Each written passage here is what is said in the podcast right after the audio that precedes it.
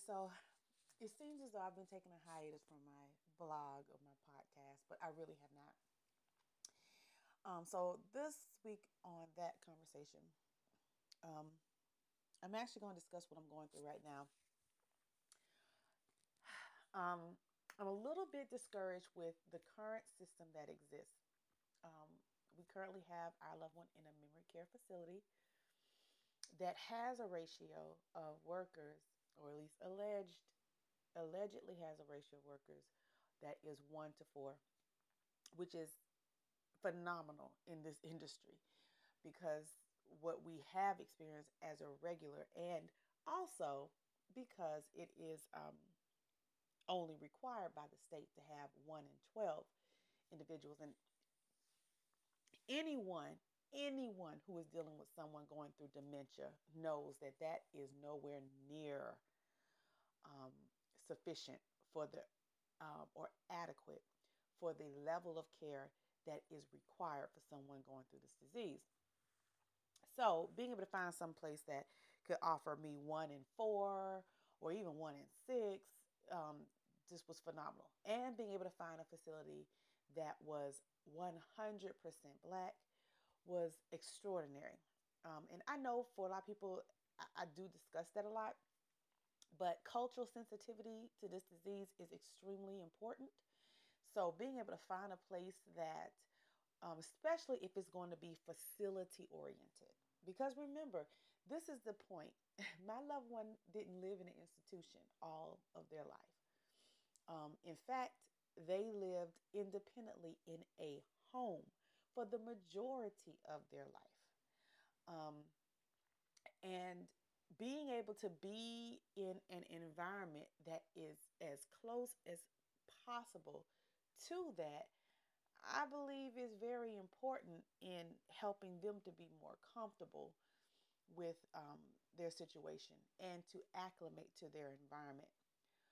Uh, the institution, no matter how beautiful it is, because don't get me wrong, the place that um, they are located is a beautiful facility. Um, I have no um, problems with that. I would say that the space that they have is adequate space as far as a private room and will be and is larger than the bedroom with the ensuite option they they lived in. So it's not like um, they're they're they're lacking in that space as it relates to their own personal private room space. However, um, there's a difference if you live in a apartment style environment because even the nicest institutions pattern themselves after an apartment versus living in a home environment, which seems to be a lot more cozy and personable. And um, so now I'm at this place where we're looking at having to make yet again another um, possible move from their current location on this journey. And um, just to give you a recap, this per- particular journey we've been on since 2016, um, the individual I'm referring to, and I'm I'm not stating who it is for obvious reasons um, to keep privacy and person personal information kind of separate to a degree, um, has been from uh, independent living facility, leaving their home, moving to an independent living facility in which they weren't able to physically be in their apartment until two months after making that decision, simply because they went from hospital to um, rehab, skilled nursing rehab, spent maybe a day or two in their apartment, and then re- back again from hospital to rehab and then finally in their apartment for any significant number of days. So, with that being the case, it has been a challenge, and that's just the first round. So, they went from independent living apartment with assisted living level of care provided. One once it was only for half a day, and then it went to 24 hour assisted living um, attached to their um, to their independent living um, uh, facility.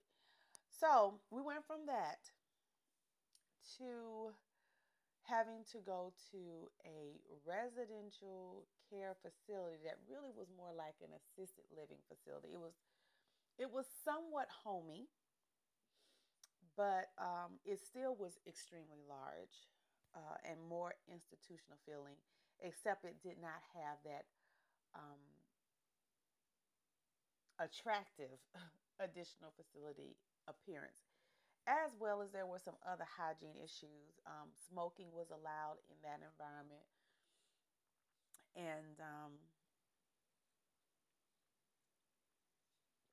it just wasn't adequate for the amount, the level of care they were trying to offer.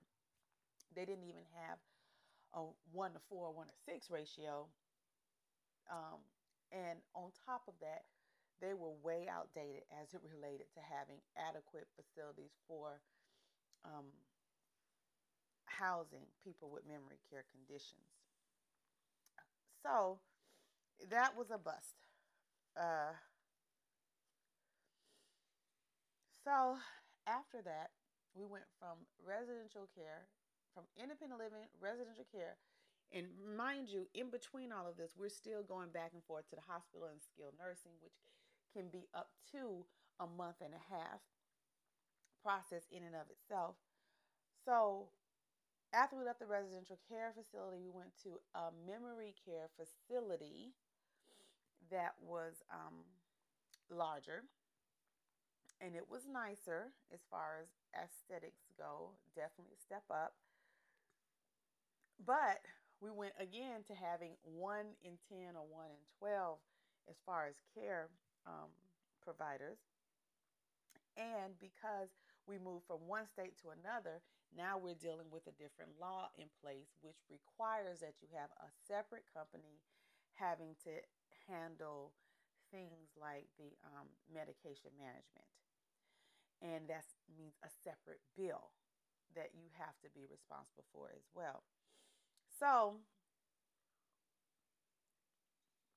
although we have more options and more affordable options within their price range that's accessible to us, we now have an additional um, expense that we did not have to have from where they came from. And so it's also important to know what the laws are of the places that you're considering sending your loved one because on one end, on a, you know, one end it can seem like, you know, is I can get better quality care for a much more affordable price.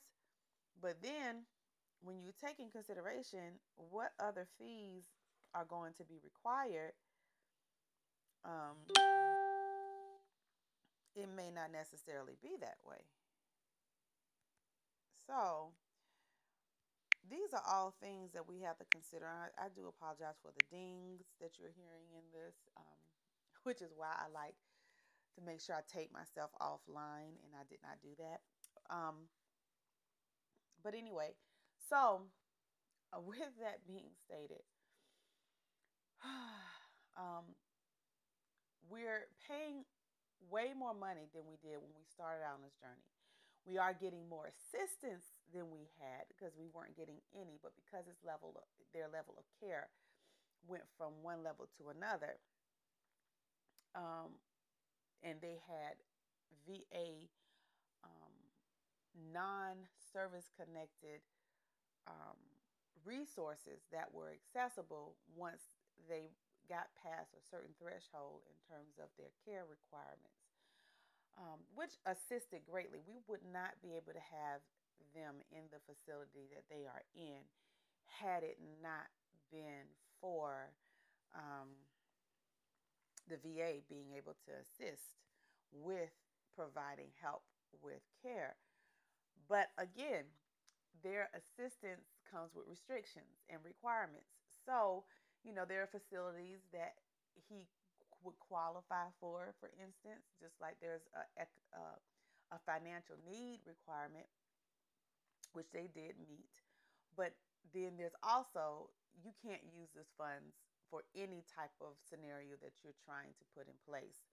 So there are different restrictions depending on what kind of scenario you you're you're putting them in. And um, the current position for this particular um, service is that it has to be a certain type of home situation, such as um, assisted living, memory care, residential care home, possibly. But I, I believe there are definitely some stipulations there as well. And so knowing what is acceptable and not, I'm not sure. However, um, the bottom line of what I'm trying to say is simply this is um, trying to really adapt a location for your loved one who's going through dementia is a tricky situation. And especially if they have other um, risks for instance, my loved one has a, a risk of falling. So this is something we know is going to happen, and it's going to happen a, a number of times.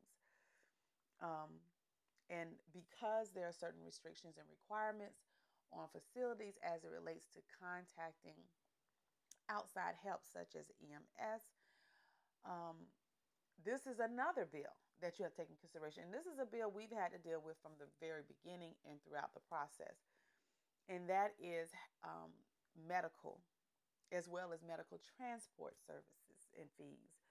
So these are things that you know can easily become out of control as far as expense. So with that stated, we need to look at really being creative. And some of the things that have been going through my mind and something that I'm really looking into, um, probably as a precursor to something larger, is I'm thinking for my loved one, how can I best create a normal environment for them?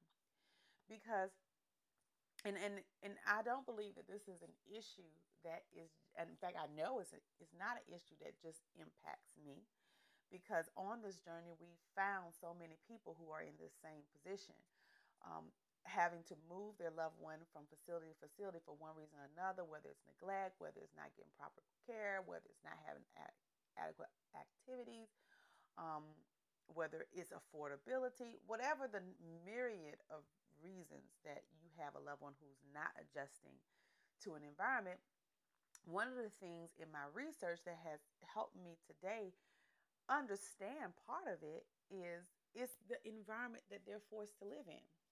Again, remembering that the, a long term memory is going to be a lot more clear to them than their short term memory. If they're not used to living in an institutionalized, integrated environment, meaning they didn't, they weren't raised in, let's say, um, in um, government housing.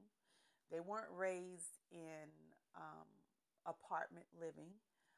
Um, before they developed whatever form of dementia that they developed, they weren't living in a senior community. Um, if they're the majority of their life has been independent and living in a home setting, then this is going to be a setting that's going to be a lot more comfortable for them and you'll find easier for them them to adjust to the challenge comes in with uh, with dealing with establishing or, or putting them in a residential care home is one the location of the homes that are already available and believe it or not there are not a lot of them um, two the quality of the homes that they have available, not just the quality of the care, which is obviously going to be the higher priority, but it's going to also be the quality of the residential home that you're putting them in. In other words, how clean are they? Um, how inviting are they? Um, you know, how attractive are they? Because here's the reality you if if you are coming to visit your loved one in a residential care home and you feel sorry for them being there how do you think they feel um if if I mean, it could be, and, and not to say I've seen this, it could be clean enough. It could be, you know, really good workers who are attentive to their needs and all of that. But if you going in there doesn't grab you in a way that makes you feel welcomed, make you feel at home, makes you feel comfortable, then it's going to be the same way for them. So, being able to find uh, or create in this environment a space that's going to be welcoming to not only the people living there, but the people visiting the people living there. Um, something that is large but not so large that they can get lost because it is very important that a home feels like a home. You know, there are certain things that you want in your home, and you want to have an open space um, you want to have a, a, a, kitchen area. You want to have access to the great outdoors, meaning windows where you can see out. Um, so being able to have an, a, a home that floods the area with light, especially if you know they're in a position because of physical limitations where um, outside mobility may be limited and outside access may be limited as much as you can possibly bring the outdoors in is going to be important. Um, to me, being able to have, if you, especially depending on your clientele, if you have people with limited mobility, being able to have something that has like a screened, um, all seasons porch area where you where they can feel like they're outside, even if they're not all the way outside for for safety reasons. Um, being able to um, have a space that feels like home. You know, you have a designated area for eating, you have a designated area for relaxing, you know, um, making your living room maybe more uh, closer to a movie theater environment or at least comfortability where you have lots of recliners um, as opposed to just regular couches that's seated around the, the television or the big screen projector, but also having maybe something like a, a fireplace where you can kind of have cozy little pockets of space, like maybe a um, a sitting area. You know, it doesn't have to be super huge, but maybe a sitting area that maybe just just off of the living room, open concept living room kitchen area. Um, making sure because again we are dealing with people who have limitations still having the railings on the walls so that they can get around um, not having sharp edges on furniture having rounded corners are going to be important. Um, sturdy furniture that's not going to move no matter how much weight they may have to put on it. Um, being able to have a dining room that um, also is like an outdoor space. Again, if you have, um, which is what I what I envision is if you have a, a screened in outdoor porch area, for instance, or patio area, being able to have in that patio area um, tables with chairs, so it's like an outdoor dining space, and being able to utilize that space as your activity area, so that while they're outside or feeling like they're outside, they can still have the um, outside feel with structured activities that may keep them from roaming. Um, unfortunately, a lot of homes, even that are ranch style one level homes, have levels to them, meaning they have steps, whether it's two or three steps, you got to go up to get into the home, um, as opposed to just having a flat level on the ground. And I'm sure a lot of that may have to do with foundation issues. It may be easier to have a, a pier home versus having um, a flat concrete floor. Um, I could imagine also for reasons such as um, plumbing or um, all these other sorts of things that, that may be more ideal. However, when dealing with people who are who have mobility issues, it's a hazard. So being able to find a home that at least, um, if you have to have a a two level home.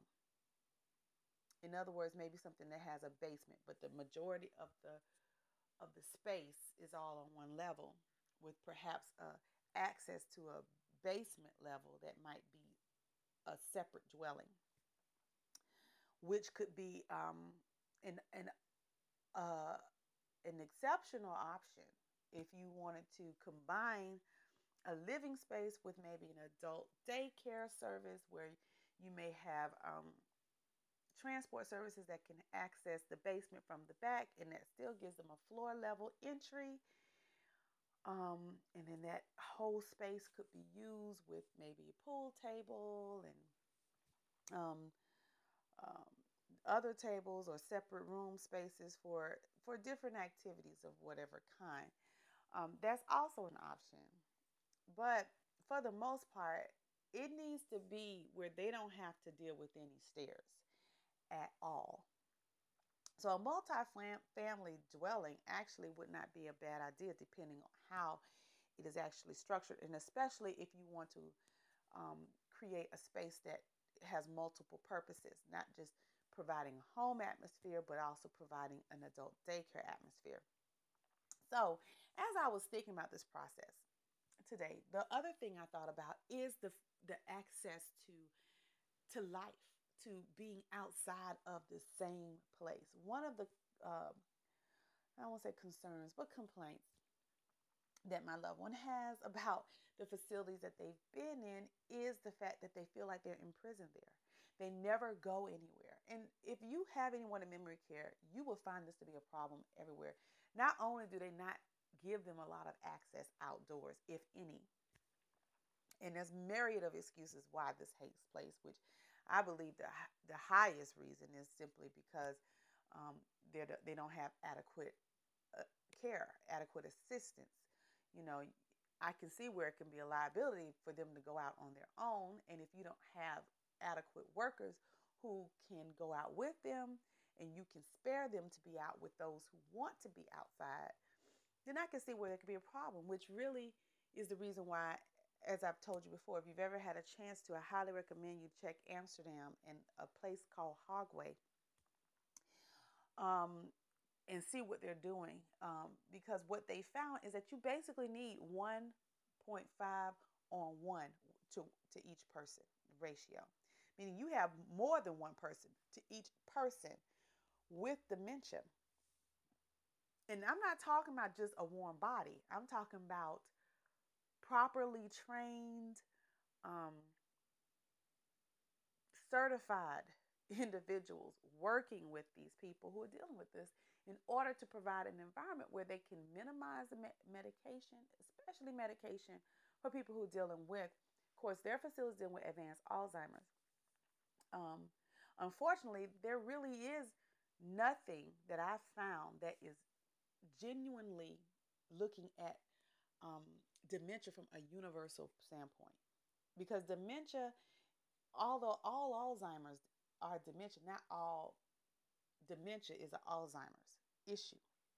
And so you have a spectrum of people who have different levels of um, of cognitive impairment, and um, so therefore their needs are going to be different, and the in being able to provide quality care is going to look different. And um, so there is some customization that unfortunately is going to be required in order to make it more um, effective. So, with that being the case, here's the thing.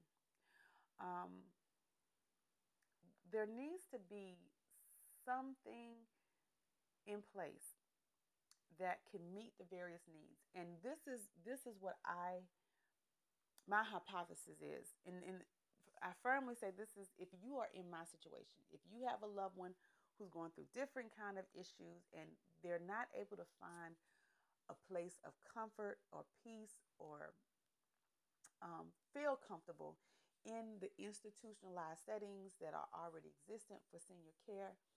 If they are a person of color and um, not feeling like those needs are really being met or um, taken in consideration, then this may be an option.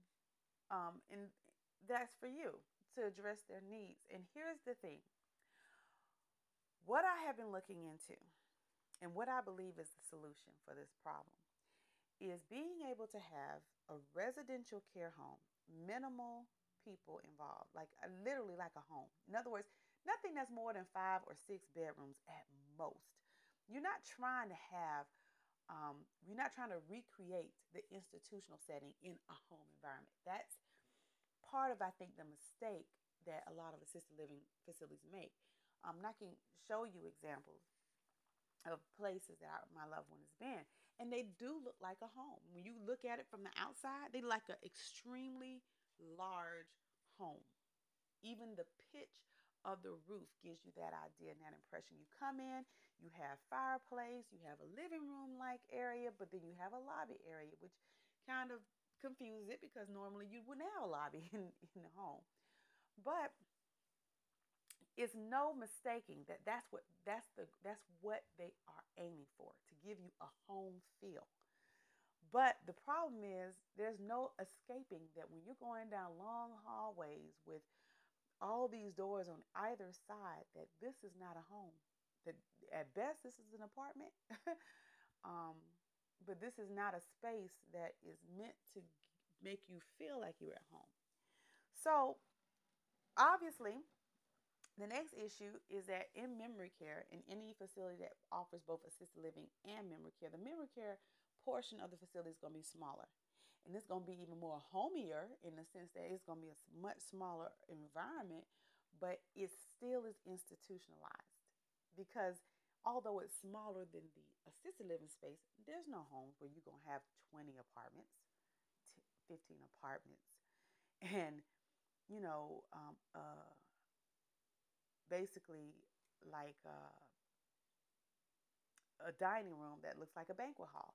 This, this is not the, the setting that you have in, a, in that kind of environment. And so, here is where having a home, a literal home, where you're dealing with maybe at most three or four people who are who have a different um, they're all dealing with a different level of dementia. They may be in different areas in their dementia. Some may be in an early state some may be in a later state but you're only dealing with three or four. The the beauty of a home environment if done properly is you is is is you can it's more affordable. You not have you don't have the huge overhead that you have to cover. Um, you can hire people who are going to be holding to you. In other words, they're not having to fulfill the limited requirements of the um, institution who I'm telling you, these companies the only thing they're concerned about is meeting the government standard. Whether or not that's what's in the best interest of the patient or the client or not is of no consequence. If the government says you only have to have one in 12 workers, then that's all they're going to do. that's all they're concerned with doing. And they could care less about doing anything more. However, in a home environment, you can you can vet everybody who who works for that person. Um, I ideally prefer a residential care home where you have a separate, where is independent living with the um, assisted living care package added to it. Um, I like this both as one who's looking at opening one to address the needs that I have for my family member, but also, I like this from the standpoint of providing more flexibility um, as well as um, more options, customize, customization of your services. In other words, I think that anyone who's working with your loved one should be someone who their loyalty lies with the family. They recognize that their check comes from the family. They recognize that their um, allegiance goes to the family member who's paying that check. You have no middleman between that. And so, therefore, you can pick the person who will work more comfortable with that individual. If you hire an in home care service, you have a lot less um, wiggle room. One, you have less wiggle room in terms of fees, but two, you also have less wiggle room in terms of who's going to be caring for that individual because they're going to send who they have. Whether or not that person is a good match necessarily may or may not be. But they can only send who they have available. And who they have available may not be a good match for the person who you are caring for. If there's problems, and this is another issue you have to look into, if that company that the person who's working for you is working through, if that company has a problem with that individual, they can fire them. Next thing you know, you have someone who you haven't even vetted, you haven't had any kind of rapport with, that's now going to come into step into the position of caring for your loved one. It's much better, in my opinion, for you to have the um, ability to hire or fire who's going to be working with your loved one versus having someone else be able to make that decision and that choice for you and you're stuck with it. So, I like the flexibility of it. I like the fact that in this field, relationships and having relationships with people who have an allegiance to you is key and critical. And being able to develop that relationship where you can feel comfortable that your loved one is in the best possible care apart from you giving it yourself is very important. Um, secondly, again, you're not having to deal with that person who's caring for your loved one being their attention being split. Um, they're having to figure out, oh, okay, um, having to go between caring for your loved one and someone else who's in the facility, unless, of course, you're sharing one. In which case, for some people, that might be even a better option because of affordability.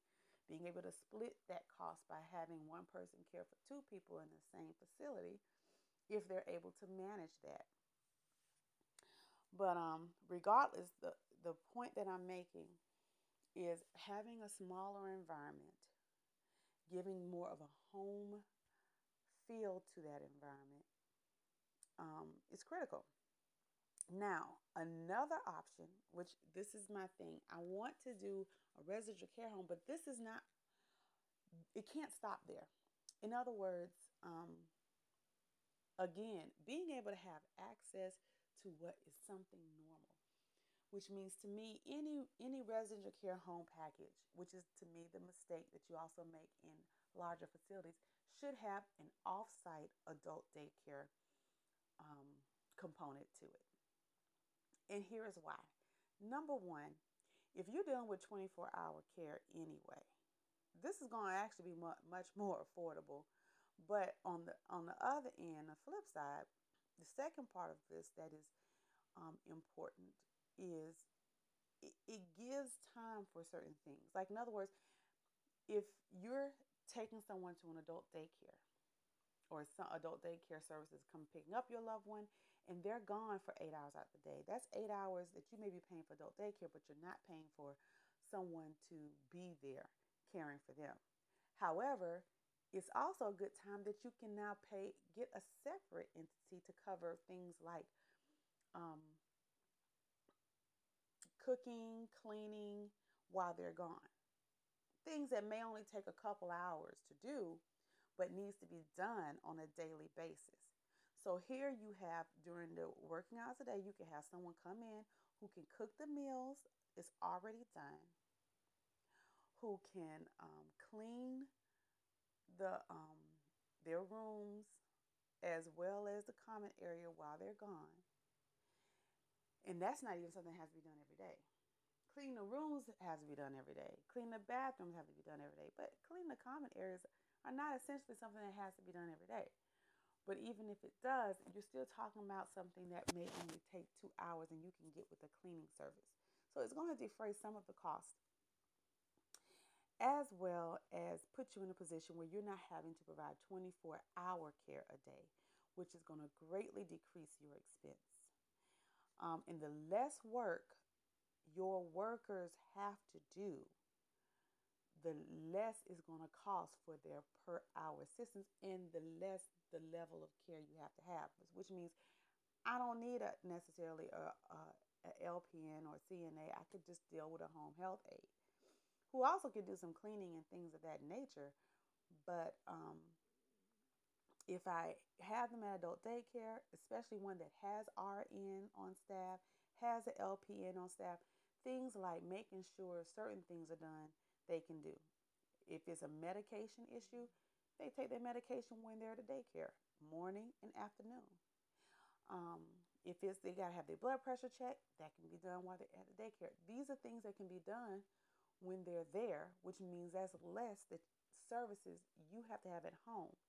So what it boils down to is if all I got to have at home is someone to be more like a companion care provider, then I'm looking at a much more um, comfortable bill than I would be for someone who has to be a home health care provider in every way.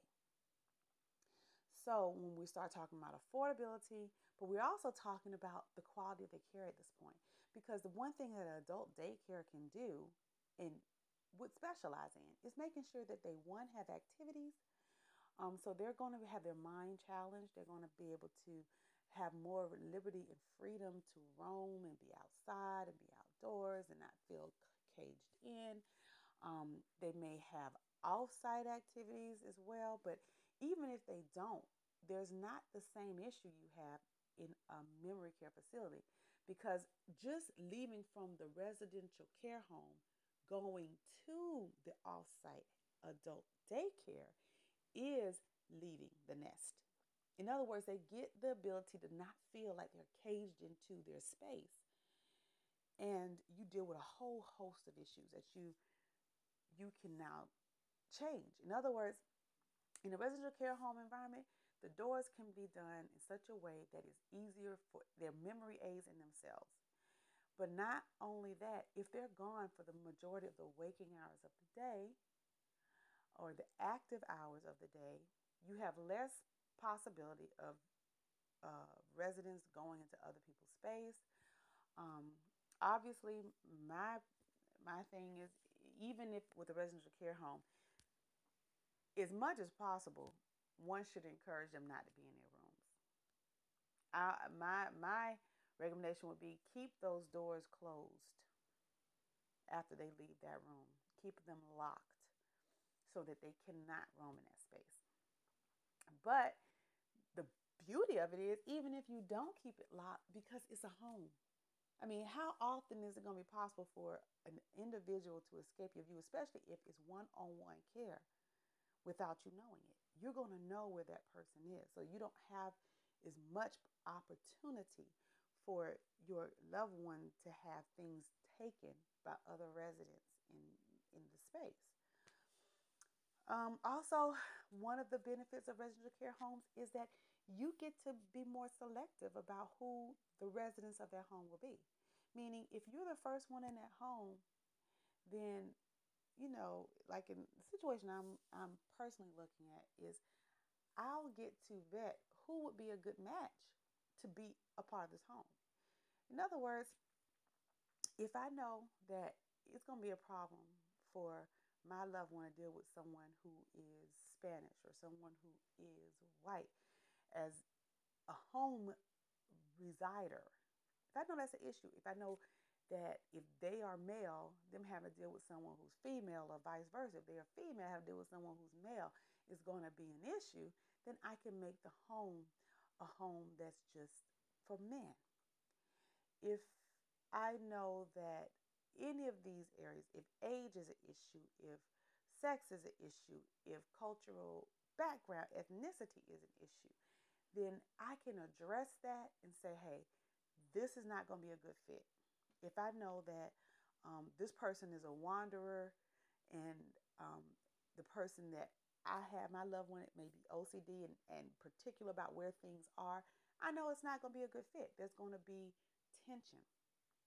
So, what you begin to look for are people who are compatible with living together, who could possibly be able to fuse. Not to say that they're going to agree on everything, because we recognize that this can this is difficult to have even among couples, but that there's enough compatibility there that things that could become um, stressors for either resident can be addressed. It's just like pairing um, a roommate which I also believe should be done in these facilities. Don't, don't just stick anybody because they got a check in there with someone else because you may be you may be causing the headache. Um, people don't always just get along because they have to. So being able to pair someone with somebody who they might have some things in common, they might have similar personality traits. These are things that are going to make for a harmonious living situation. Um, and minimize the stress. Now, um, certain other things to look at, like I said, um, the biggest thing with doing a residential care home that I perceive would be the biggest problem is, again, making sure that ex- the space is inviting we wanted to be inviting not only to the people who are living there, but to their family members who would be visiting with them. Number two, making sure that the environment is safe. And, um, you know, this is essential. This is as important as the first. In fact, I would say they're a big tie to each other because um, you, you got to have things that's going to make everything accessible to them and, it, and help people to be as independent as possible.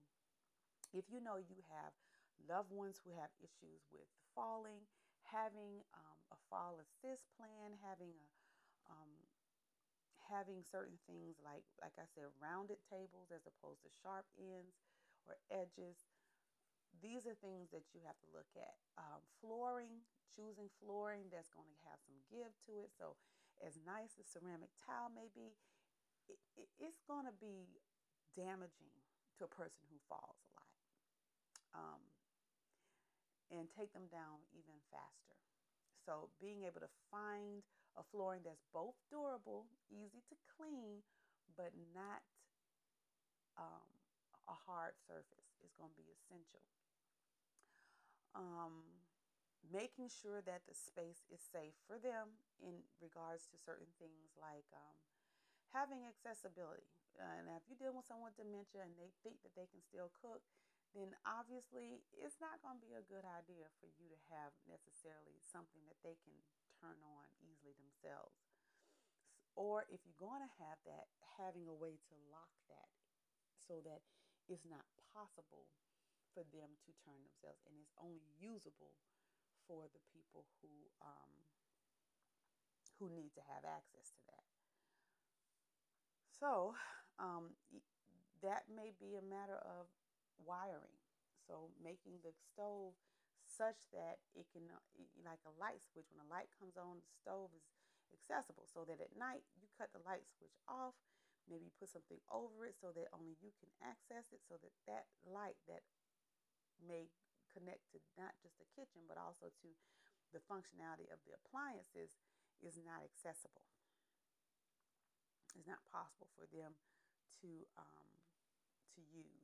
And then even the knobs, making it so that you have safety locks on it, so they can't just turn those knobs at whim or or use it, you know, um, when you're not there. So part of that is that my other thing is if with having a residential care home, it's not simply just making it safe in that regard, but also making sure you have accountability set up.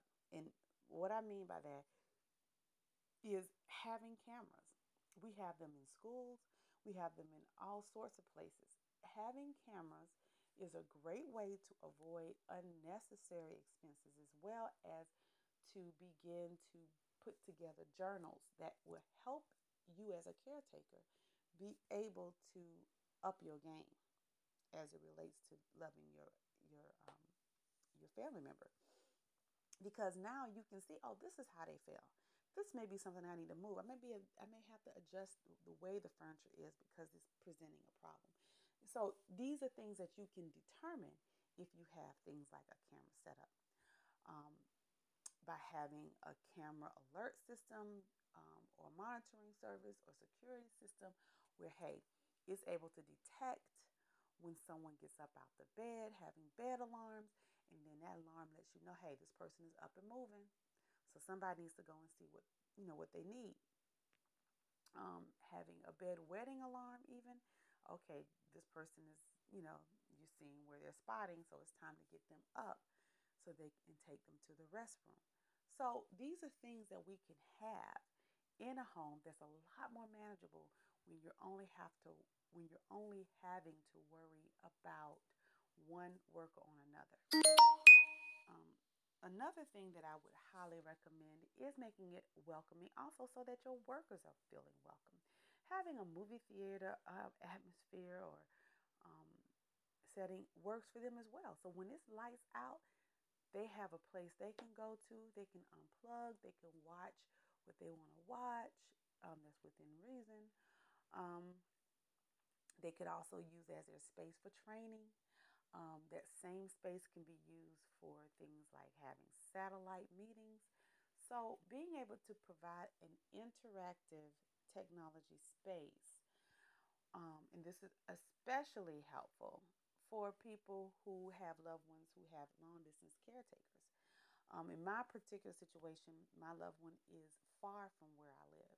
So, being able to have something that is like a, a interactive television where they could see me on a big screen and I could see them and be able to communicate with them, having that accessibility to be able to, okay, you can just WhatsApp me and post me on a projector screen so that they can see my face and we can have conversations.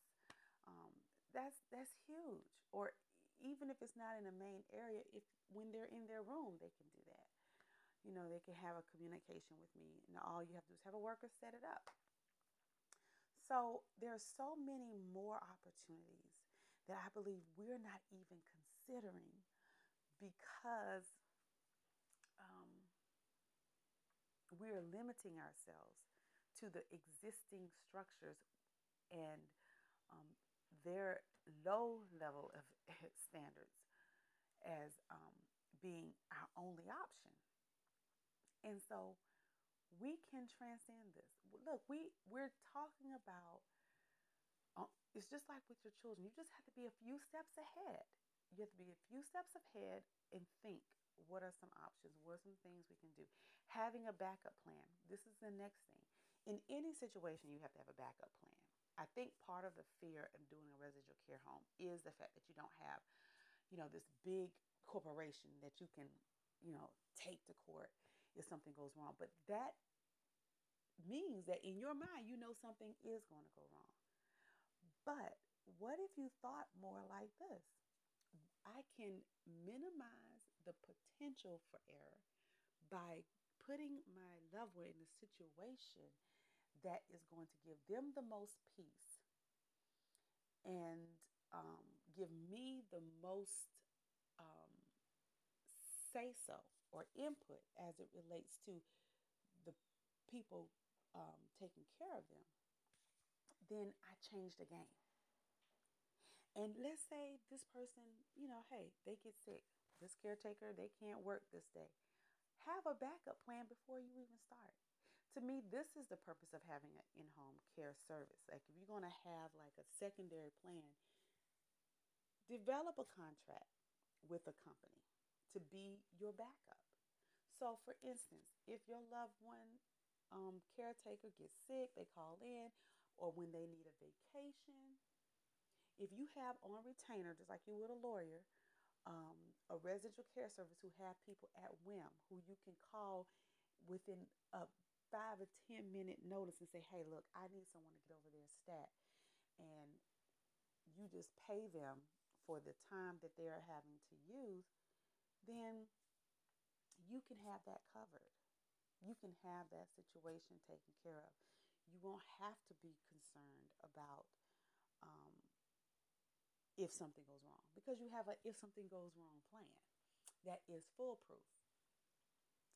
If a person that who's caring for someone because it's going to be unaffordable really if you're going to go through a care provider in that way to do it on a long-term basis. But if you know you have someone who says, "Hey, I'm gonna, I'm gonna be sick for or I'm they're out, they may have a sickness that they know it's going to be a while or they may have to go have surgery, anything that's of that nature and you cannot um, get someone to replace them that's within the same budget that you're already paying for the for the person who's caring for them put them in respite care. That's what these facilities are for take them there. If it requires a week you pay a certain fee for that week. So if it's 200 a day then you or 100 a day would be better. But if you can get something that's around 100 150 a day then you already know for a week time this is how much i'm going to have to pay. And then that's covered. So, what I am saying is simply this. There is a way that this can be done, and in a way that it can be done affordably. Um, the next thing is, and after this, I'm going to be done because this is, this is a lot lengthier than I expected. But I wanted to give you some things to think about, and I didn't want to chop it up because it's it's too important to put into separate segments where it can get lost in translation. But the next thing is having a fall assist plan. Um, there are there is equipment that is essential or that's helpful for being able to um, cut down on having to have someone come to the home from EMS just to help someone get up. Anyone who's familiar with this have ever had to have someone come just for um, stand up assistance. You know, a person is falling, they couldn't get up, the caretakers are not physically in a position to do it, what are they going to do? They're going to call EMS. EMS comes out. Now you have to pay a fee just for someone to come out to pick them up. Not for them to go to hospital, but for them to stay where they are, but just to get them off the floor. So, if you know that you have a loved one who's prone to falling and that this is going to happen at some point, having a residential care home that is equipped with equipment that will allow your worker to help that person get up without causing your worker to hurt themselves in the process is going to be critical. So they do have, fortunately, equipment that can be used for this purpose. That is not heavy, that is not cumbersome, but that will allow them to be able to um, as one individual, help that person get up without putting strain on their back. And so, having that equipment um, is something that every residential care home should have if they have people who are in that kind of position. Um, and having that equipment accessible and having that service accessible is something that if you are a residential care provider who have your own loved one in there, if people who are staying there with them has to use it, you can add as an additional service. In other words, hey, look, I can include in your fee because just having someone come out there is about $50 per visit. So being able to have access to equipment that can help someone and the training for that equipment for your caretaker being able to have access to that for maybe an additional $30 on your rent per month is critical.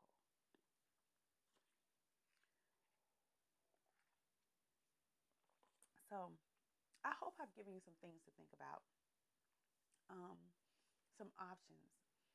If you are dealing with a loved one who's not adjusting well to an institutional environment, you may have to think about how you can be more creative. If you live in a place where there are abundant of adult daycares that are quality oriented, that's doing things actively and able to deal with people with dementia because that's another issue. You may be able to find adult daycares, but not all of them are really geared towards assisting people who have dementia. Some of them are mainly for people who are highly um, capable of being independent, but just need something like a club, some kind of um, structured activity to keep their minds sharp, which is more like maintenance, not necessarily um, uh, degeneration, which is a completely different concept when focusing on caring for people. So if if they're not qualified to work with people with dementia and people who may have speech impediments because of dementia or stroke or trauma, traumatic brain injury, or anything like that, then that's also going to be a challenge. You may be able to find the daycares, but if they're not qualified to work with your loved one, then you, you find yourself in the position I'm in right now. And I'm in a position where I'm feeling like I'm going to have to create the environment necessary for my loved one to be comfortable, but to be able to do so in a way they can afford it. And if I could do it without having to have you know, them have um, roommates or a, a, care home where I have taken other people to make it a residential care home, I would. Because the challenges of running a business on top of caring for some, someone else is just an added stress that you don't need to have. But unfortunately, that is not the road I, I need to take. But the benefit of it is this gives you an opportunity in other words, if you are in the same position where you're living somewhere or your loved one desires to live somewhere that's not within distance to you, but you're needing to create an environment that's more um, structured but home oriented, that's going to give them that personalized package for their unique issues, then you're probably thinking the same way because how can you make it more affordable? at least if you make a residential care home where those expenses are being shared, because if you don't have the home, which we don't, then now you're talking about you got to pay a mortgage or whatever until you can get the home paid for. That's an added expense. That if you can share it, provides more ex- more money towards things that are more important, like quality care. So now I got to think about making sure I have someone who's going to be good at cleaning. I got to make sure I have um, security cameras and someone who can make sure everything is the way it needs to be within the home. Having a daycare service where now my loved one is not held locked into their space, but have an option to go somewhere else where they can um, have, you know, structured activities, as well as we can now minimize some of the expense as it relates to um, care. I mean, these are things that are serious issues, serious needs, but they need to be addressed. So if you find yourself in a situation where, look, I don't have the daycare that's near me that can meet the needs of my loved one.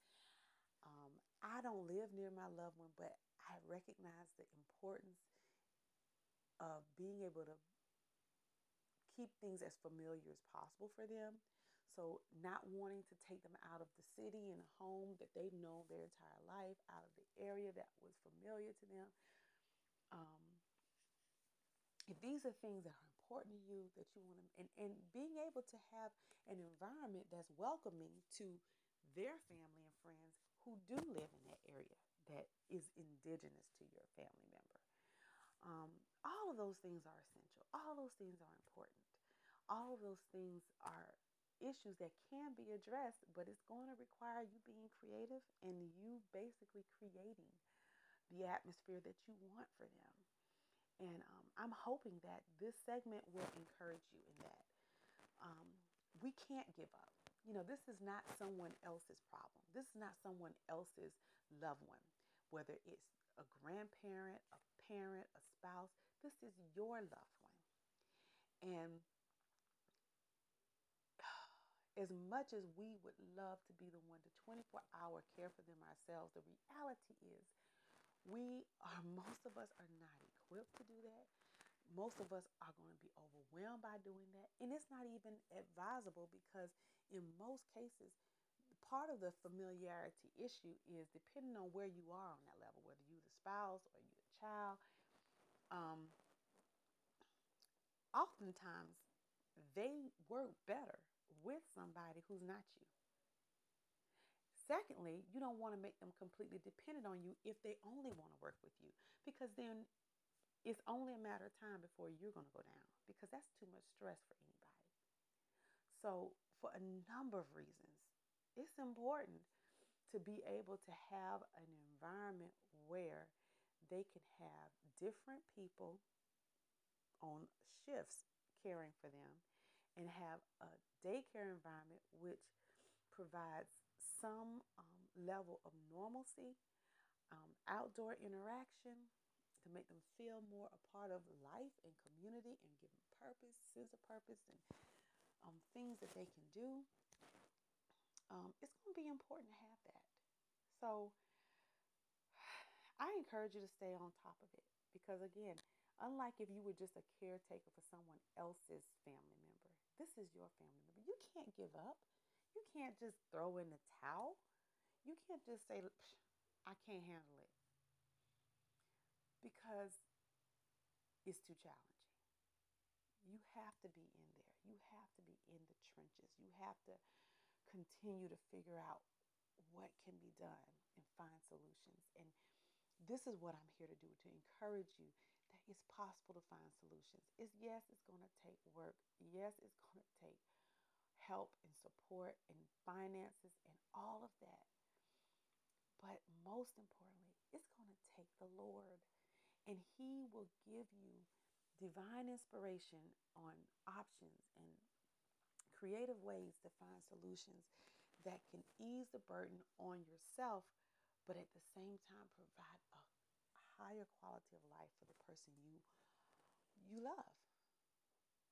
So I hope today in this conversation that it was able to help you to um, think outside the box.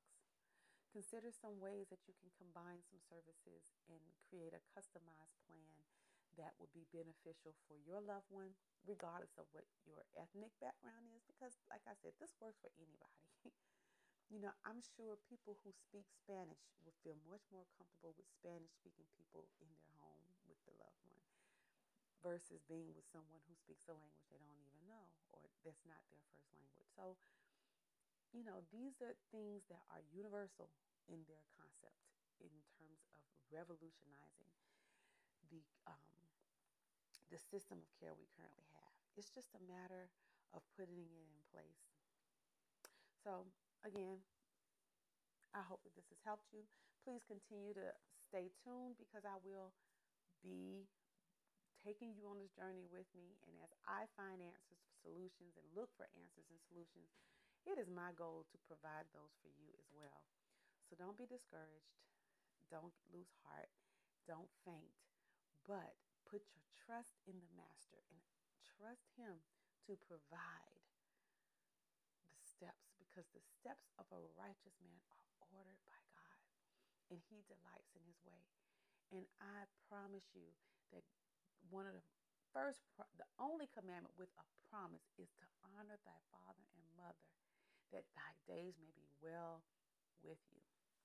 So do not think that your perseverance and your endurance and your doing all you can to honor your loved one, your father, mother, um, grandfather, grandmother, whoever it may be, your spouse is going on, is not being seen by the but recognize that He is strengthening you and He's revealing these problems because you're going to be the one to help find the solutions. And that is what I hold on to is that, you know, I may be going through this, place. it must be because God sees in me a person who's going to fight for a solution. And so do not lose heart. Do not give up, no matter how challenging it may be, because you are not